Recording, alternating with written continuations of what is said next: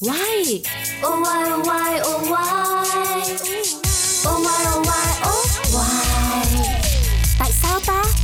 Tại sao nhỉ? Why oh why? Chẳng ai thắc mắc. Oh, why?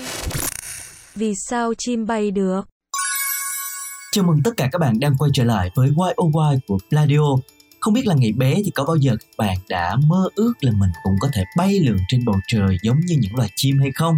Thực sự thì đây là một cái ước mơ của rất là nhiều người và trong nhiều thế kỷ qua, nhiều phát minh đã phối hợp chế tạo ra những máy móc mô phỏng theo sự quan sát của con người về các loài chim.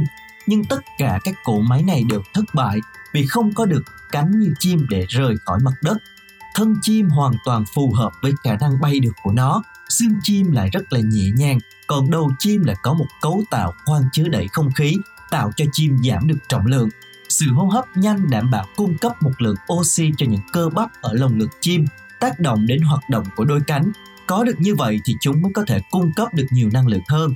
Nếu các cơ bắp và các lá phổi của chúng ta cũng hoạt động như vậy, thì có lẽ là chúng ta cũng sẽ mạnh lên hàng chục lần.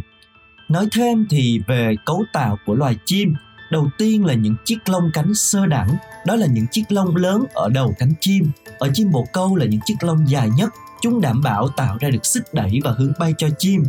Những chiếc lông cánh thứ yếu thì phần sau cánh chim tạo nên bởi những chiếc lông này. Những chiếc lông cánh thứ yếu được bao phủ bởi những chiếc lông mình. Tiếp theo là những chiếc lông làm bánh lái. Chim sử dụng lông dưới để điều khiển đường bay của chúng cũng như để hãm lại khi một con chim bồ câu bay ngang một vùng nhiều cây cối thì nó xòe lông đuôi ra để bay ngoằn ngoèo giữa những cây cối đó. Trên vùng cây thưa thì chúng sẽ gập những chiếc lông đuôi lại. Lông chim và xương chim Nói cho đúng thì mỗi chiếc lông chim là một chiếc ống trung tâm với hàng trăm những sợi tơ. Những sợi tơ này liên kết lại với nhau trên các lông cánh nhờ những chiếc móc tạo nên một mặt nhẵn.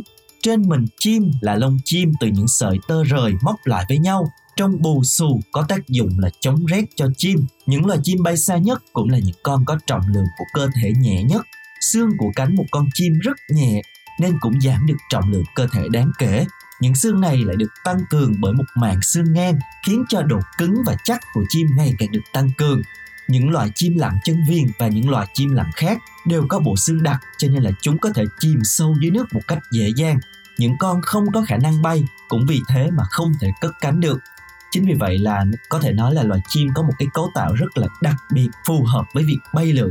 Hy vọng là thông tin ngày hôm nay đã mang đến cho các bạn những kiến thức thật là thú vị. Xin chào và hẹn gặp lại.